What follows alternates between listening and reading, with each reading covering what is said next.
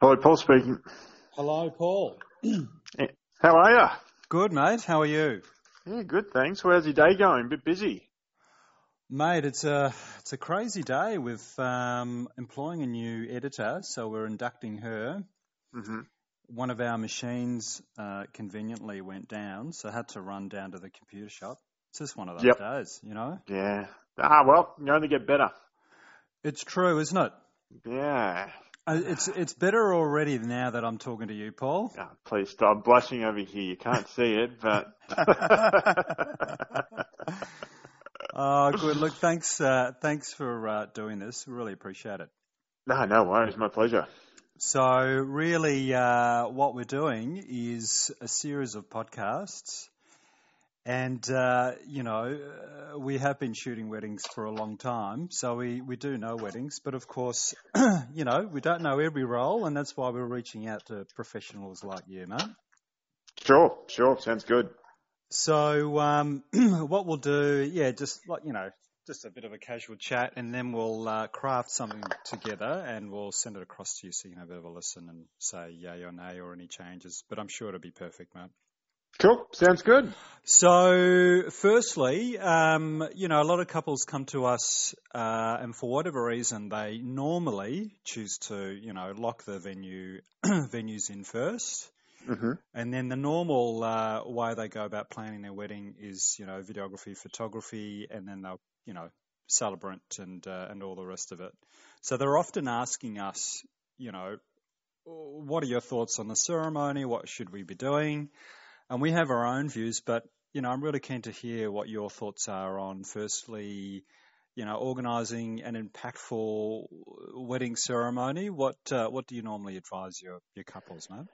I think more than anything these days, ceremonies are drifting away from what it traditionally used to be like. It was a bit more of a tick something off at the start of the day so the couple's married. But these days, I think more than anything, it should set the vibe and set the tone for what the rest of the night's going to be like. Mm. I mean, you would have been to a few ceremonies, a, a, a lot of ceremonies over your time and, and maybe seen how they've changed. But I think these days people want something that's a bit more relaxed, um, with some humour involved as well, and something that's going to be memorable, something that guests are going to talk about once the ceremony's done and dusted and they're having a few drinks at the reception and they're going to be like, you know what, that was, that was something different. We really enjoyed that. It wasn't a cut copy script that I've heard a million times and all those lovelorn cliches you've heard a million times. So I think the best approach is to go in with that mindset that it should Yeah. be something to, to set the vibe for the rest of the night. Good one. Mm. and that's potentially, uh, you know, potentially that's more your clientele, and that's why they're reaching out to you, you know, because you, your approach is very unique. Um, it is very Mhm. different.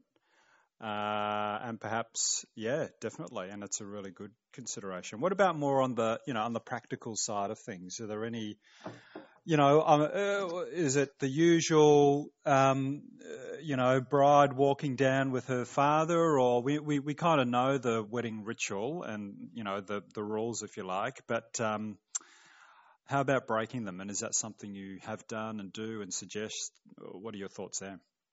Yes and no. I mean, there's still a lot of those rituals which I still still think they definitely have their place, like the giving away of the bride or groom, um, readings, um, the asking, all those little bits and pieces. They've stuck around. They're stuck through the years because they're there for a reason. They have impact and they mean a lot to the couples. I think the changing is more in the way the celebrant is presenting the ceremony. So. Yeah.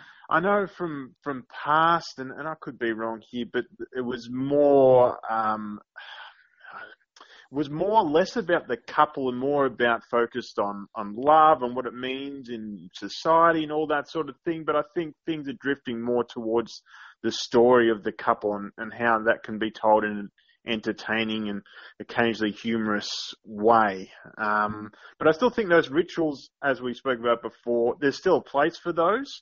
Yeah. Um, and there's also room for, for new things and for weddings and ceremonies to evolve, which is always exciting as well. Definitely.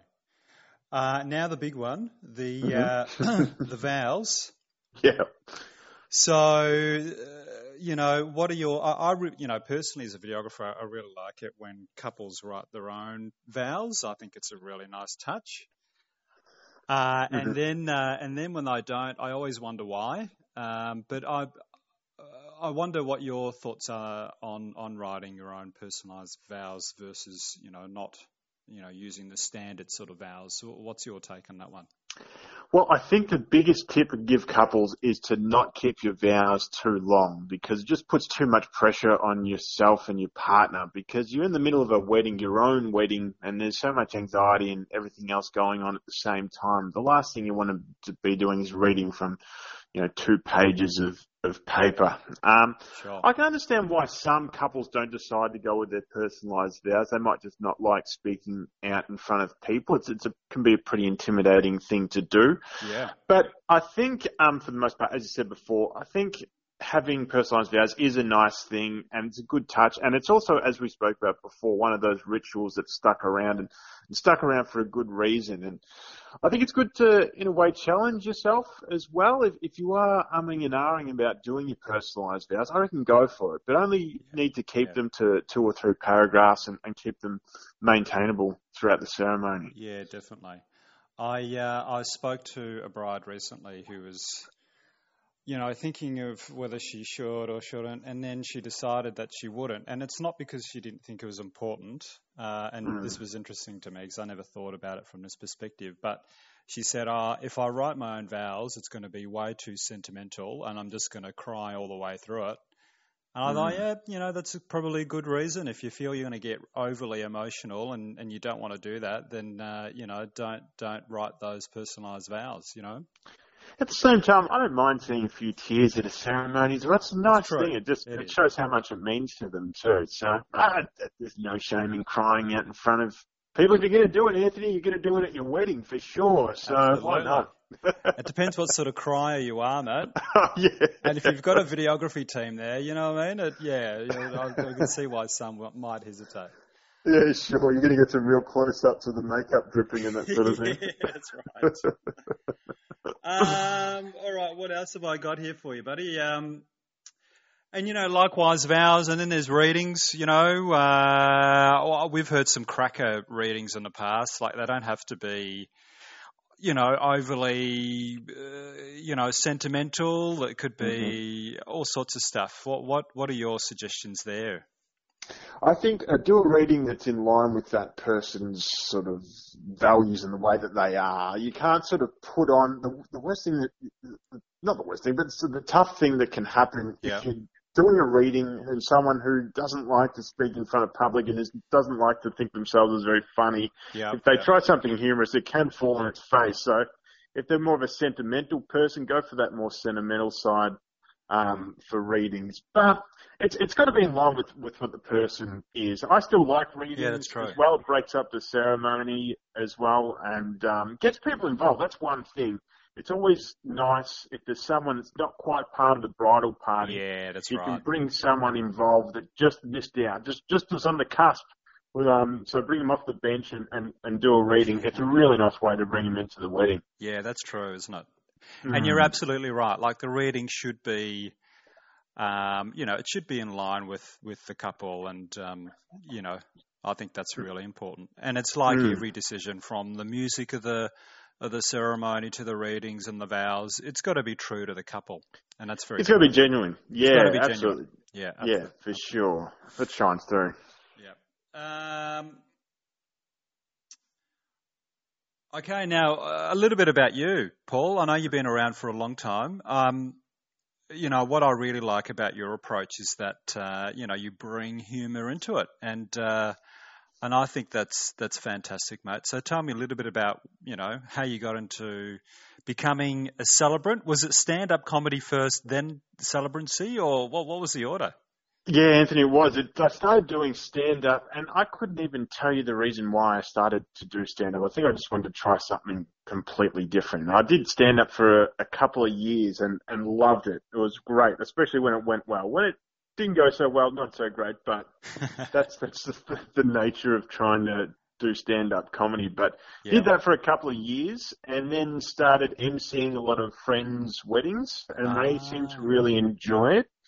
Um, I got a good, very good friend, Simon Van Dam, who is also a musician, played a lot of the same weddings I did, and he just said, you know, just just become a celebrant. It's it's it's a great thing to do. It, it doesn't take up all of your day, and it's um it's a massive part of people's weddings, and you can play a real genuine part in that. And it just sort of went from there. Anthony started in around late November 2016. Yep.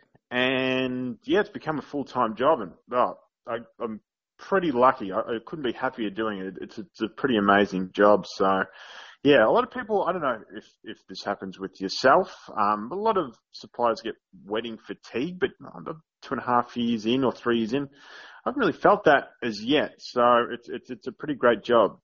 Definitely, definitely. Mm. How do you weave in your comedy with couples? I mean, what's your usual process? That's a good question. Um, I think there's definitely got to be a mix between uh, comedy and sentimentality. So I can't be just going out there and just roasting the couple yeah, the whole totally. time of the ceremony. totally yeah, taking the piss. No, you don't want to do that.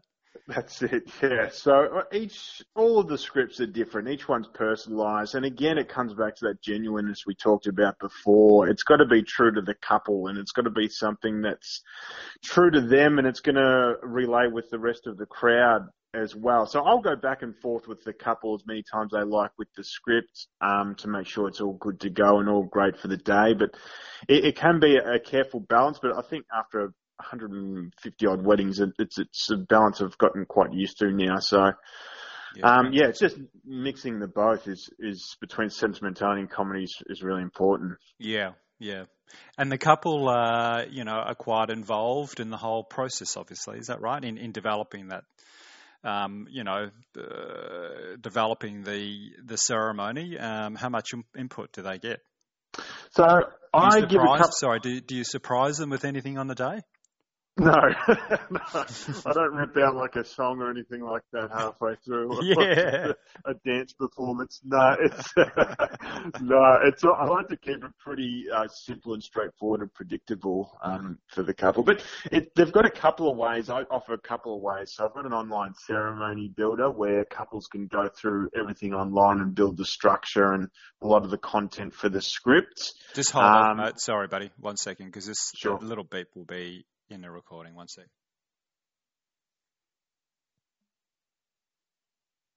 Uh, okay, go again. So how do you, how, how do they give you, how are they involved in the process, uh, Paul? So there's a couple of options. I've got an online ceremony builder which they can fill out and go through and pick out the structure and the content and write down how they met and all that sort of thing. Um, that's good in a way. I, I like that for couples who are, are quite live quite a way away, but I probably prefer to meet up with couples and chat with them about how they met, traits and habits, and create a story that's fun, humorous, non-cliche as well, and, something that's personalised to both of them. So they do have a pretty um, a pretty massive say in what goes in and what doesn't go into a script. Yeah, excellent, excellent.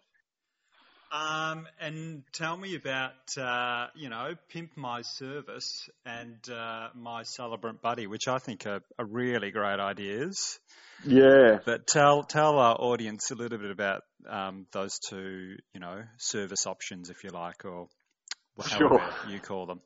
So the Pimp My, uh, the Pimp My Celebrant thing started a little while ago. Um, I'm not exactly sure where it came from, but I thought, you know, I just give couples the option to let me choose, let them choose what they want me to wear for their ceremony. Yeah, so, definitely. So there's a few, there's a, mostly normal ones on there, Anthony, a few formal ones, a few non-formal ones. Then there's Bogan Classique, um, which is a bit of a, not a joke outfit, uh, to be honest, but a few couples have picked it for their ceremony, but didn't, I didn't end up actually end up wearing it. That's basically me in a torn singlet and stubby shorts and a cigarette, a beer. Uh, yeah, it's brilliant. I have I for anyone who hasn't been on your website and checked out the the video that's on there, they really should. I reckon. yeah. Um. So what what uh, what would be the typical outfit that your uh, your your couples are, are choosing you to wear? So it's, it's pretty it's pretty standard. It's usually the vest, shirt, and tie combo. It's um there's a couple of outlandish ones. I had a, a couple ones. I say this to a couple of the time. I had a couple that wanted me to dress up as a dinosaur and walk down to the theme of Jurassic Park. So. but the options are open, aren't they, Paul? Like, hey, uh, oh, you know. look, yeah, Anthony, if I put it out there, look, I'm willing to do it. So. I think some of these couples of yours need to uh, need to up the ante a little bit, mate, and um, you know, get you wearing some unique stuff for sure. Uh, don't give too many ideas, Anthony. Okay, let's just no, I'm open to anything and everything. It's um, it's all about a, a bit of fun and um, yeah, having a good time with it for sure. Yeah, for sure. Um, and also my uh, my celebrant buddy. How does that all work? So basically, I had a lot of couples coming up to me, and they wanted their friend to be the celebrant, but Yeah, right. they didn't want to pay the you know the two grand and the the, the cert for certificate for to to be a celebrant. So Yep. it's a service basically where I train that best friend or the grandmother or whatever it is to be the celebrant, and I take care of all the legal obligations. And so once that's that'll all be done before the ceremony, which allows the best friend or whatever celebrant buddy they've chosen to perform a commitment ceremony at their ceremony. Yeah, so right, that's it's been cool. yeah, it's been really good. A lot of couples have jumped on board with it as well, which is great. So um, and I, I really enjoyed doing it. So it's it's always good to try something new, and it, it's it's taken off pretty well. So Yeah, it's a, great. It's a great idea, definitely. Mm, Good on you. yeah, thanks. Cool. Um, that's probably the end of the recording, Paul. Cool. No Um, worries. Is there anything else that uh, you think could add value to the bride here, mate? Um, we've covered everything. Choice of Um, music, walking down. Yeah, we've done all that, haven't we? Pretty much. Music's actually quite a, a big one. Is it? Um, timing of music's really all right, let me ask Like, you the question. Okay, sure. All right, so Paul, uh, you know, a really uh, important factor, of course, is the um, you know the music for the ceremony, and there's a few Mhm. tracks. Um, you know, when the bridal party's walking down, um, usually a song there, and then for signing, isn't there, and also walking out. Um, what are your thoughts on that, mate? Yeah, well, Anthony, I think it's a bit of an underrated aspect of the wedding is the music because it's great for the walk down. That's perfect. It all timing goes well. But then there's times where I'll officially announce that husband and wife, everybody claps and then it can dive into just silence and it gets a little awkward. So having that timing of the music to fade in while that's happening and also for the walk down the aisle I think is really important and adds a little bit, just a little bit of a bit more um, slickness to the day, and it's important. So that's something I've noticed in weddings that um, is really important to have.